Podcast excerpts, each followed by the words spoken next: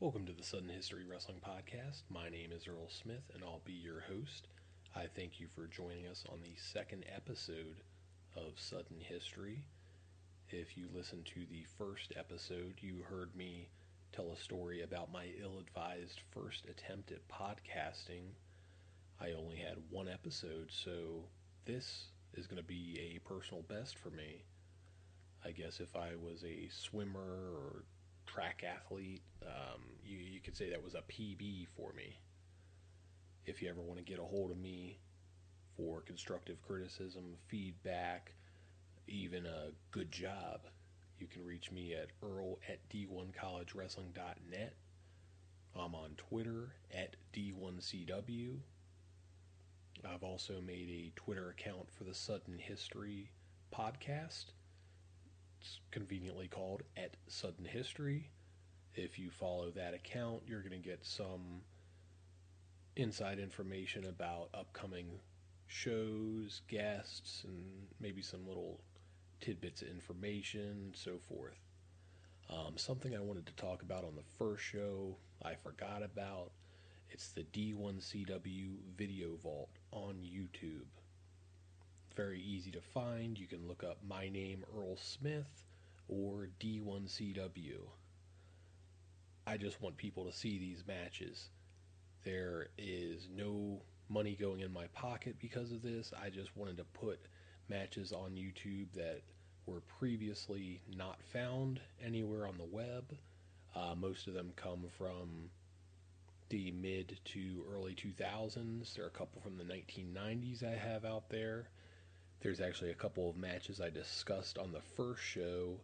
Um, the Jake Percival Mike Zadick match, which I erroneously stated was a tech fall. It was actually 18 to 4 major decision for Percival.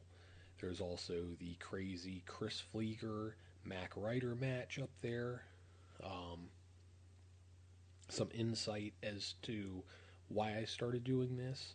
I'm working on a separate project, which I'll discuss at a later date.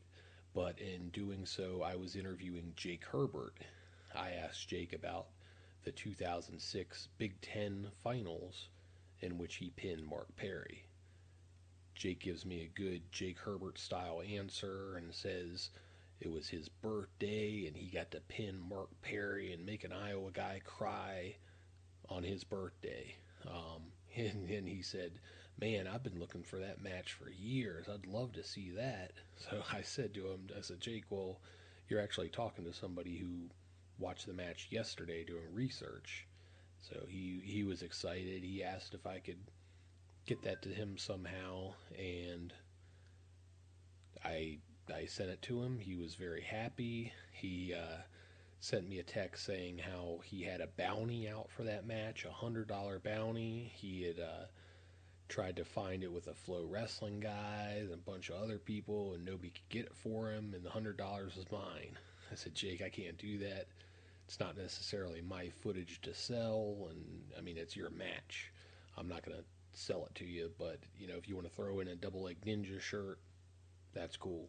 So, about a week later, coincidentally on my birthday, I get a package with a double leg ninja shirt and a little note from Jake, and he said, You're sitting on a gold mine, Earl. You need to do something with these videos that you have. And uh, then he also said, If you're watching the video, check out the shot right before they're going to commercials. You see my dad with a video camera in the crowd. WTF. So, again, check it out. Um, I think there's some pretty cool videos on there. Um, I'm going to pick up where I left off on the first episode on my list of the best wrestlers from the 2000s not to win an NCAA title. Um, a little refresher on the process. I started with about 40 guys, analyzed their entire career, their every win and loss that they had, who it was to, what those guys ended up doing, uh, their placement at conference, NCAA tournaments, so forth. I put a case for the guy, against the guy. If I had more, for, he moved forward. If not, he was cut out. Um, who's eligible? It's going to be just guys that wrestled D1 and those select few guys that had better freestyle and Greco careers than collegiate careers. Those guys aren't going to be eligible. Uh, quick rundown of my first eight Brian Snyder, Ryan Lewis, Tyrone Lewis, Jake Percival, John Trenge, Chris Fleeger, Nick Simmons, Sam Hazewinkel. So now that we have that out of the way, we're going to get to the main portion. That's going to be the final seven guys on this list. The first guy is the doctor, Eric Tannenbaum. He graduated from med school at Michigan in 2012. Always gave me the vibe of a very cerebral guy, uh, very good from his feet. He was a four time All American for Michigan, going fourth, sixth, fourth, second. He had a 125 22 career record. Two time Big Ten champ, he bookended those titles, winning one as a freshman and senior, he had two wins against Mark Perry, one in each of his NCAA title seasons. Beat him in a dual meet as a junior, and then in the Big Ten finals as a senior. That season, 2008, Tannenbaum got the number one seed at Nationals. His senior year, he finished as a runner up to Perry. During that season, he defeated Perry, the champion, Nick Marable, the third place finisher, Mack Lewnes, the fourth place finisher, and Moza Fay, he actually beat twice, and he was the fifth place finisher. In a little bit, I'm going to drop a similar stat, which I think is even more impressive, but beating those four guys, pretty, pretty darn solid. 12 of Tannenbaum's 22 losses came to guys who finished in the top three of their weight class that season. And as a freshman, he had two wins over Ben Cherrington in Las Vegas. Cherrington went on to be an NCAA champion the next season up at 157. And Michigan always goes to the Cliff Keen Las Vegas Invitational.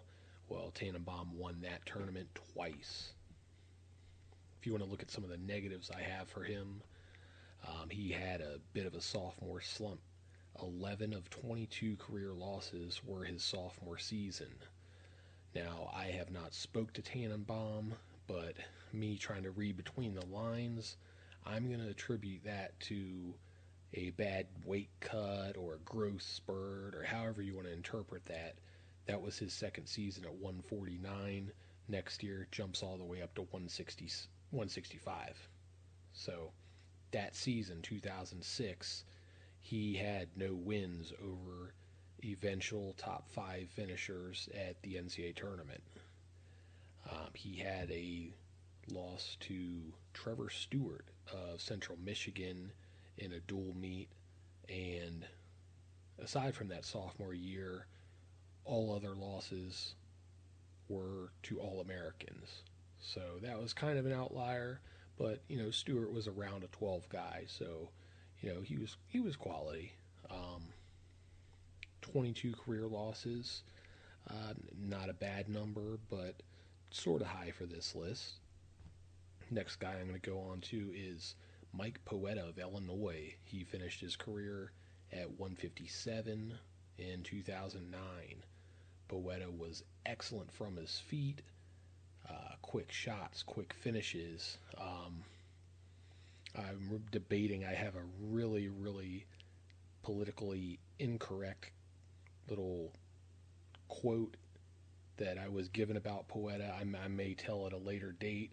I think it's kind of funny and describes him well, but I'm not sure whether I should say it. Um, moving on to his career record 105 four, in 14 three time All American, going third, second, and second. Poeta is a two time Big Ten champ. He twice won the Midlands.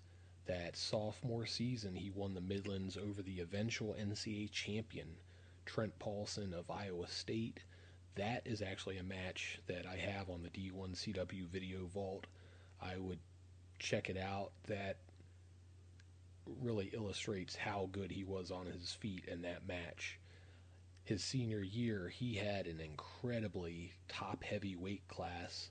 Um, he he was in the weight, obviously, with uh, also Jordan Burroughs, Jordan Leen, and Gregor Gillespie. Those are your top four C's at nationals. His senior year, he was undefeated coming into nationals but was the two seed because Burroughs was also undefeated. His senior year, he beat the returning NCAA champion Jordan Leen in the NCAA semis. His junior year, he defeated Gregor Gillespie, who was a returning NCAA champion in Vegas.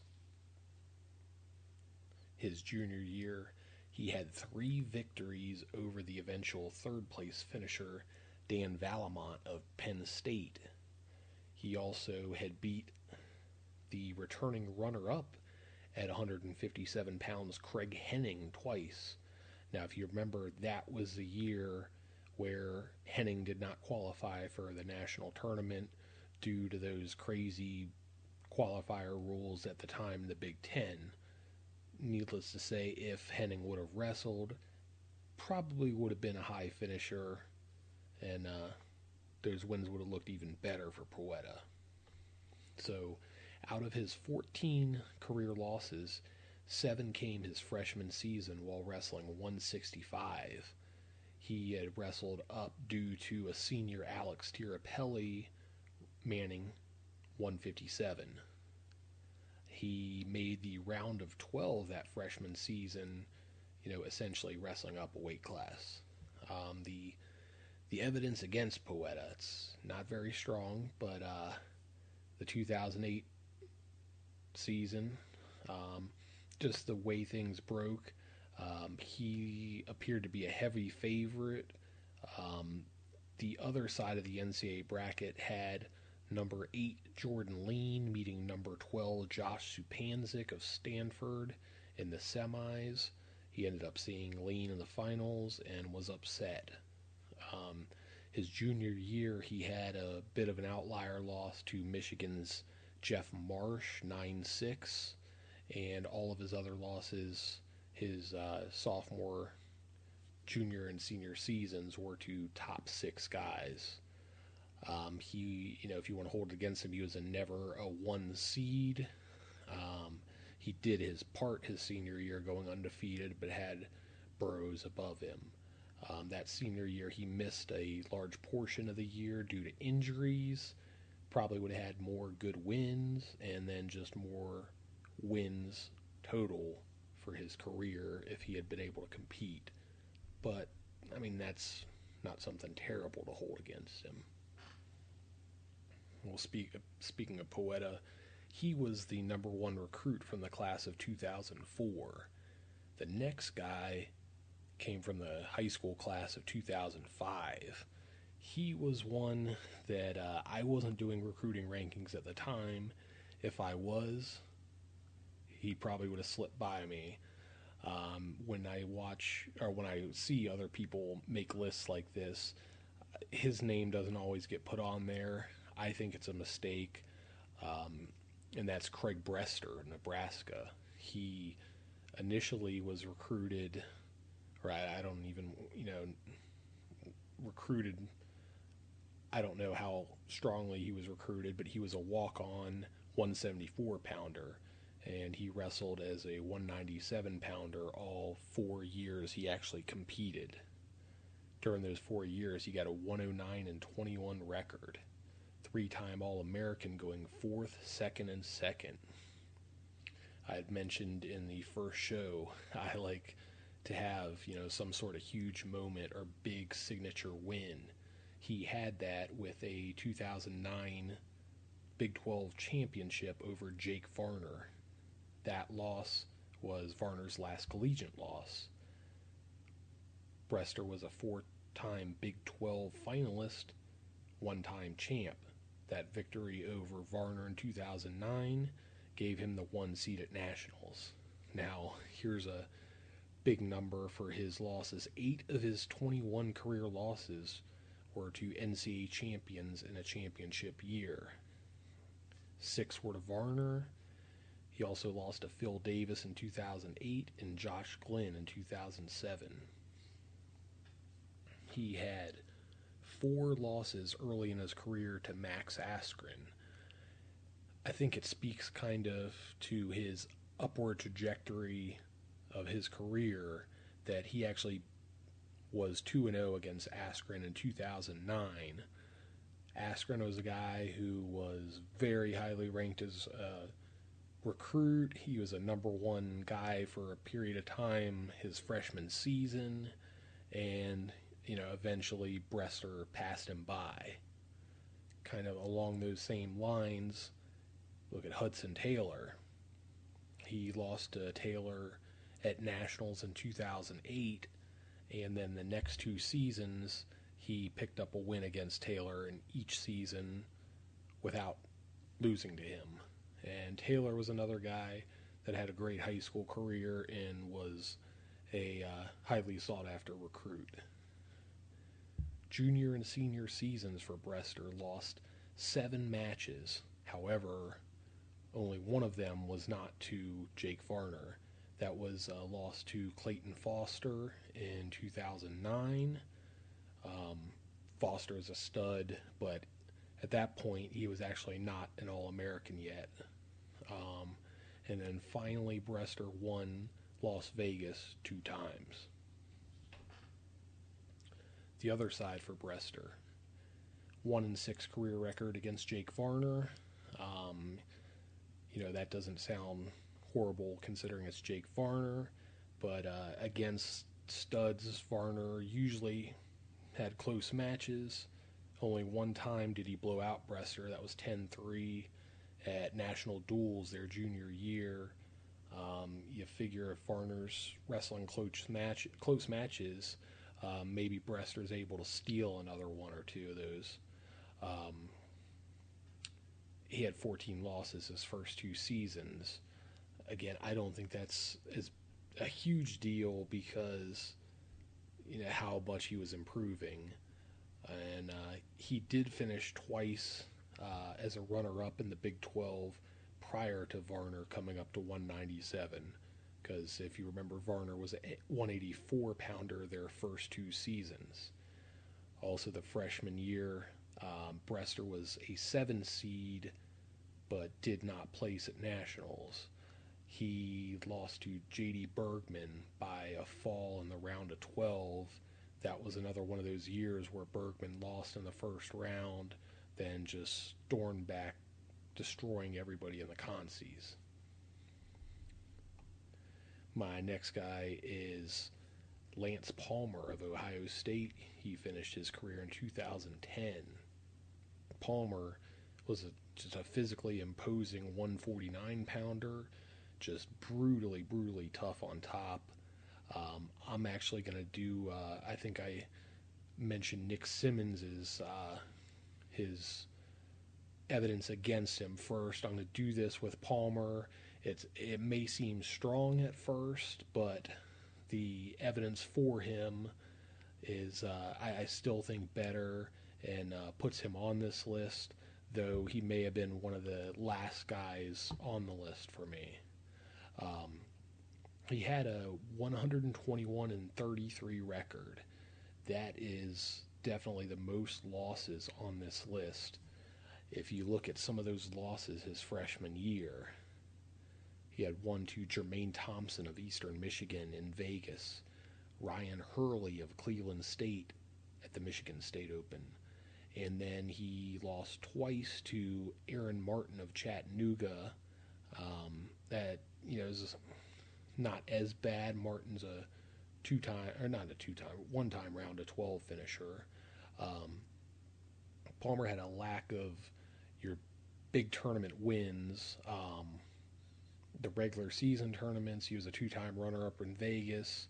Uh, Ohio State actually went to the scuffle one year and he placed but uh, did not win. Um, his NCAA final match with Brent Metcalf was sort of anticlimactic. It uh, it was you know a very hyped up match, um, very highly anticipated, but uh, you know Metcalf took him down and rode him, and there just wasn't much to it. His career record against Metcalf is one in five, which is actually better than everybody except for Darrion Caldwell. However, for me, um, looking at some of their early meetings, um, I always felt like Lance Palmer had a style which um, lent itself to possibly upsetting Metcalf. Um, I felt like he could ride him. He may be able to ride him out for a period uh, on their feet. He wasn't going to get bullied by Metcalf. He wasn't going to get pushed around. He wasn't going to get intimidated. So I had actually thought he might get another win or two against Metcalf. His senior year, he had also a loss to Kyle Ruschell, and Ruschell had given him trouble and uh, beat him in 2009 also. And not terrible. I mean, Ruschell is a two-time All-American, so there's no shame in that. But uh, it's uh, another thing I, I dug up. Um, the case for him, he's a four time All American going fourth, eighth, fourth, and second. Um, as I kind of alluded to, the big win over Brent Metcalf in the Big Ten finals. Um, there was a little bit of a scramble. He came out on top, and uh, Metcalf did not bail out and caught him on his back, and it was a 9 3 win for Lance Palmer. That win gave him the one seat at Nationals in 2010. And looking at the list of 15 guys that I have, he is the only one that did not take a red shirt or gray shirt or some sort of year off over the course of their career. Now, that leads you to wonder what could have happened in 2011 had he taken a red shirt because he was 2 0 against Frank Molinaro in 2010, and uh, Molinaro was the runner up that next season, 2011. He lost to Kyle Dake. That leads you to ask the question could he have beaten Dake? And maybe that changes history a little bit. I don't know. The freshman year for Palmer, he had a win over the eventual NCAA runner-up Josh Churella six to four in a dual meet. Now, he also had uh, the honor, pleasure, however you want to call it, of uh, wrestling in maybe the best weight class ever. Um, I'm not sure if you want to go back and look years and years and years ago. I don't know how to measure this out, but from the time I've been following wrestling. Um, I don't remember seeing a better weight class than 2008, so I have a little bit of leeway for his losses because he was just going every night against studs. Um, in that time period, he does have wins over Jordan Burroughs in Las Vegas, Bubba Jenkins at the National Duels, and then in the Ohio Geeks Dream match he had pinned Dustin Schlatter. So um, he did have some really good wins then. Um, 14 of his 33 losses came in his freshman year. Digging deeper into that, nine of those losses came before the end of the 2006 calendar year. For me, that shows a mental toughness that he had. You'll see a lot of these freshmen that come in uh, with a lot of credentials and hyped up, and they lose a couple matches early in the year, that throws off their entire season. Some guys throws off their entire career. He's able to rebound, pull it together, get fourth that same season. I think that says something about Lance Palmer.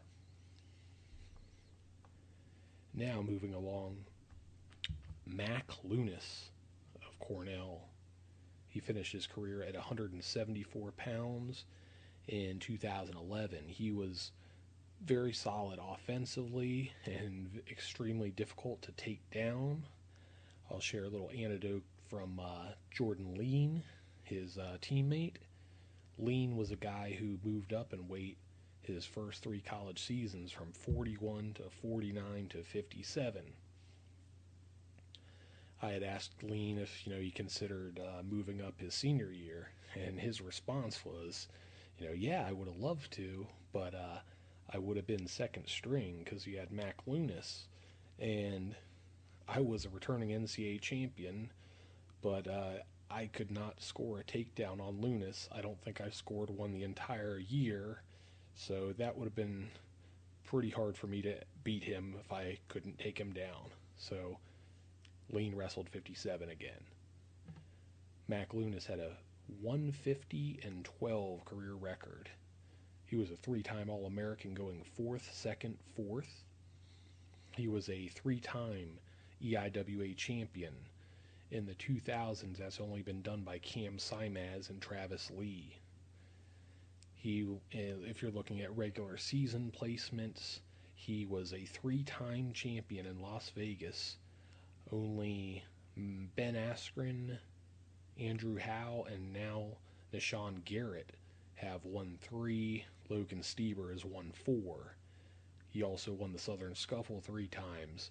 In the history of the tournament, only Dustin Schlatter, Roger Kish, Ben Askren, David Taylor, Ed Ruth, and now Gabe Dean and Alex Dieringer have won it three times. Kyle Dake and Cole Conrad won it four.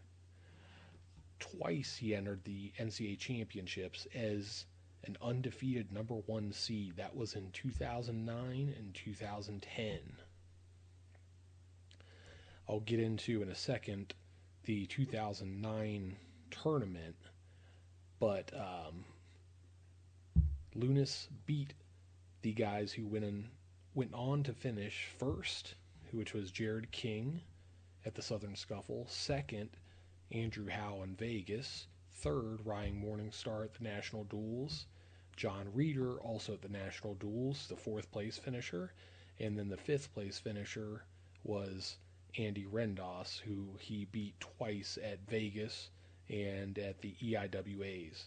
So while he had a disaster of a tournament, he beat the top five finishers, and that's something that I don't. I, I would like to see someone else who's done that. Um, nine of his career losses have come to guys that finished top three at their weight class that same season. Five of those career, five of the 12 career losses came his freshman season. Now, looking on the other side for Lewnes, that 2009 tournament I alluded to, he went 0 and 2 as the top seed. Was he sick? Was he injured? I've, I've heard both, but I don't know for a fact what it is. Um, I'd like to have Mac on the show. Uh, maybe we can ask him about that. I spoke to him on a couple occasions while he was competing. He was one of the nicest guys that I've dealt with, so I'd imagine he'd come on and talk to us about it, and uh, he would definitely be a, a, fun guy to listen to. Um, his NCAA finals in 2010 with Jay Borschel. He had come into the match without giving up a takedown all year, proceeds to give up a quick takedown and then a bunch of riding time. 2011, his senior season, he is 0 2 against a freshman, Ed Ruth. Lost at the scuffle and then for third place at nationals.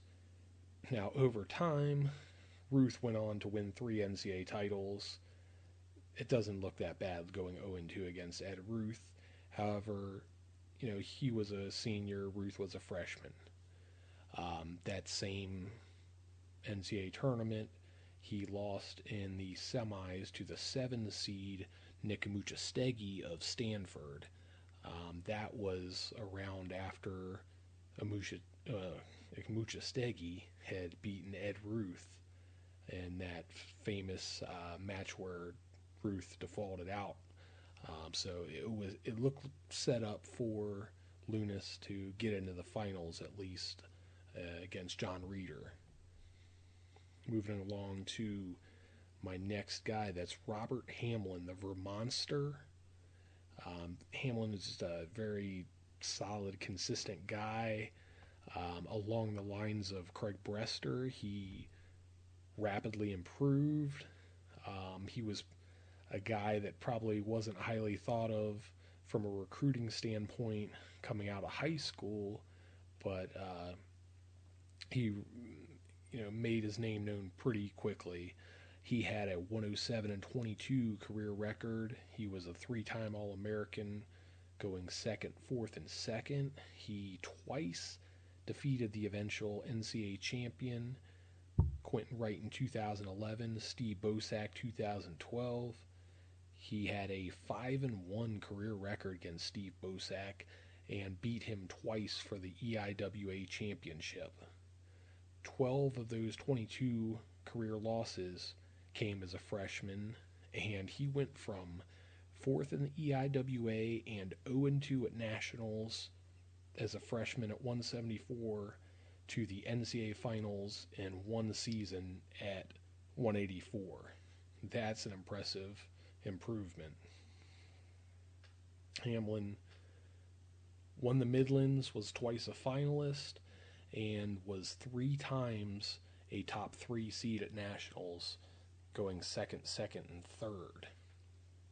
Now, if you want to look at uh, the case against him, the 2012 NCAA championships, he lost to Quentin Wright, and then Bosak was in the finals, who beat Wright. Um, and I, I, mentioned earlier that uh, he had a great record against Bosak, um, so it was set up pretty good for him. Um, he also lost to Austin Trotman of Appalachian State in the third place match. That was when Trotman had that great run. Um, six of his 12 losses as a freshman came to non All Americans.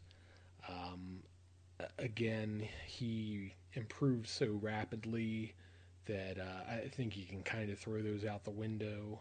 Um, maybe you know what happened some of those big matches because you know there were guys that he had good records against that ended up winning NCAA titles, and then just his record. Um, he has the lowest winning percentage out of um, my group, um, aside from Ryan Lewis. That was kind of a weird situation.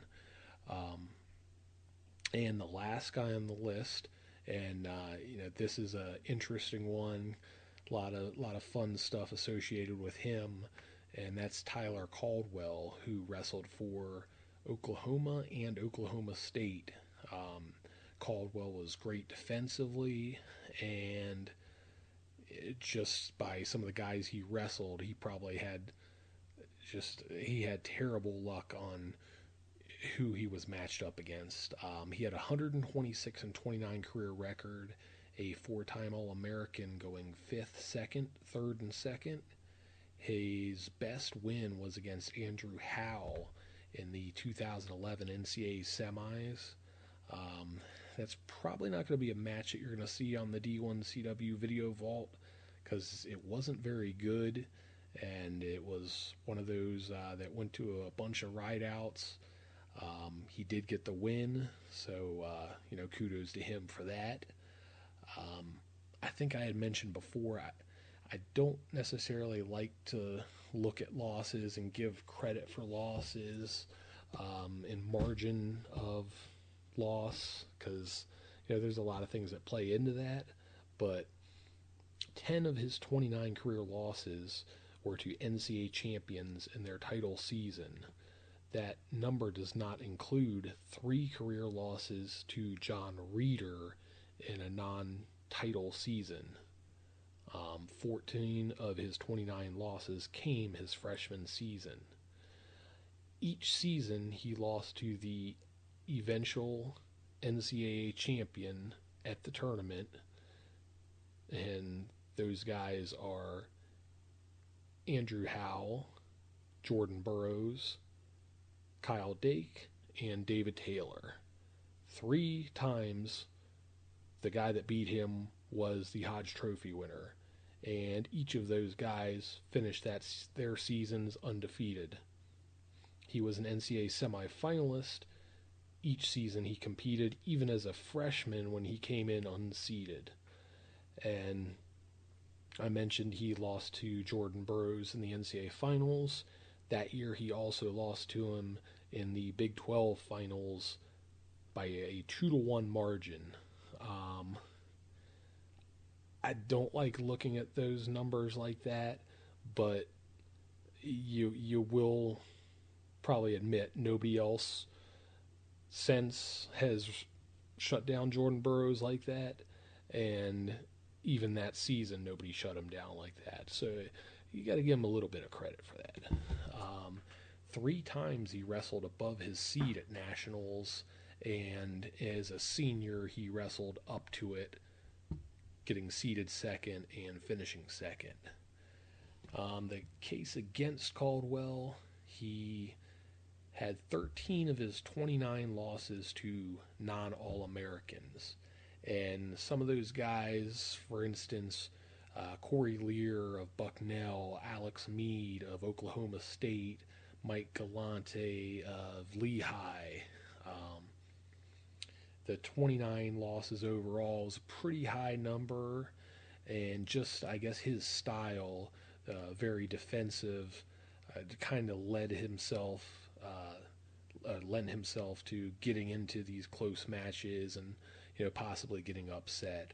Um, he also had a lack of big tournament wins. Um, he was second and third at the Southern Scuffle. However, those two losses uh, were both to David Taylor. So, however you want to look at that. Um, over the course of his career, he'd never beat anybody who was an NCAA finalist in season. And so that's all I have. That's my list. Um, I'd love to hear feedback. Um, have I left anyone off this list who deserves to be on it? Is there somebody who's on the list that you don't like? Again, send me an email, earl at d1collegewrestling.net. Uh, you can hit me up on Twitter at D1CW or even the Sudden History Twitter, which is Sudden History. Um, that's it for the second episode.